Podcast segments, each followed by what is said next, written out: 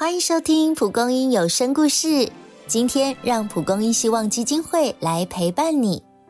今天的故事来自一个害羞的小女孩，我们一起来了解小丽的故事。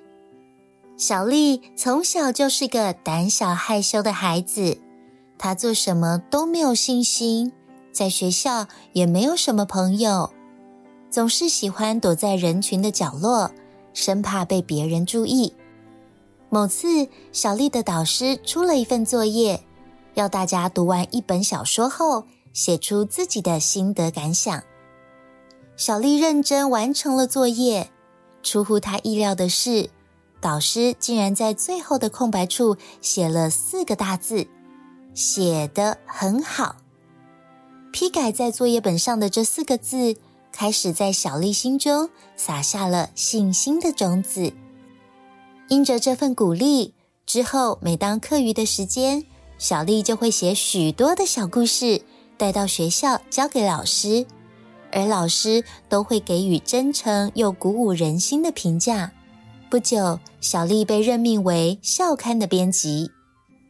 多年后的同学会，小丽回到了母校，她已经是一位出色的作家。在拜访已经退休的导师时，小丽告诉老师。当年那四个字对他一生的影响，他还告诉老师，曾有许多学生带着作品前来向他寻求帮助和建议，而他把自己从老师那里得到的信心和勇气传递下去时，使得许多学生如今也在文学界大放异彩。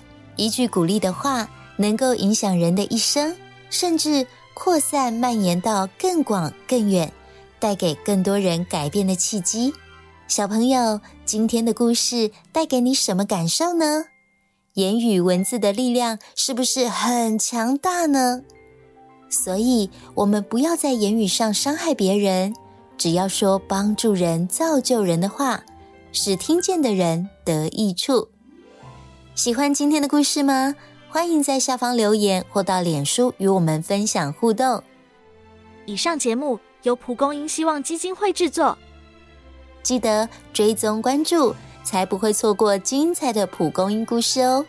也分享给朋友，点亮彼此的心吧。